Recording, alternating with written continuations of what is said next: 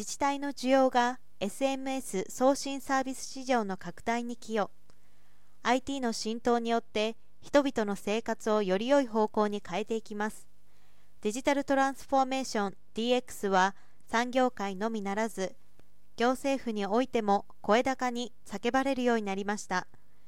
日本ではスマホの台頭とともにメッセージングアプリが普及したがここに来て SMS の復権が明らかになりました。SMS 送信サービスは到達率や開封率本人性の高さから本人認証督促リマインド用途での利用が急拡大しました。近年では電話問い合わせにおいて自動音声応答と SMS を組み合わせてデジタルチャンネルへ誘導したり各種業務システムと API 連携や RPA の活用によって業務プロセスを自動化する事例も出始めています。こうした DX 推進に関連した導入が今後は拡大すると予測していますとプリンシパルアナリストの三浦達樹氏がコメントしています。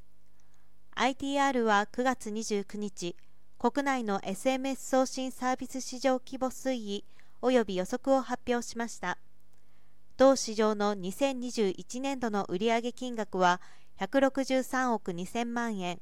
前年度比34.9%増でした。22年度も同29.7%増と引き続き高い伸びが見込まれます。SMS は電子メールよりも開封率や到達率が高いため情報伝達手段として業種業界を問わず導入されています。メールアドレスやコミュニケーションアプリのアカウントを持っていない相手にも携帯電話やスマホを使ってメッセージを送れるのでコロナ禍以降 LINE 予約のリマインドテレワーク時の業務連絡などの利用が拡大しています。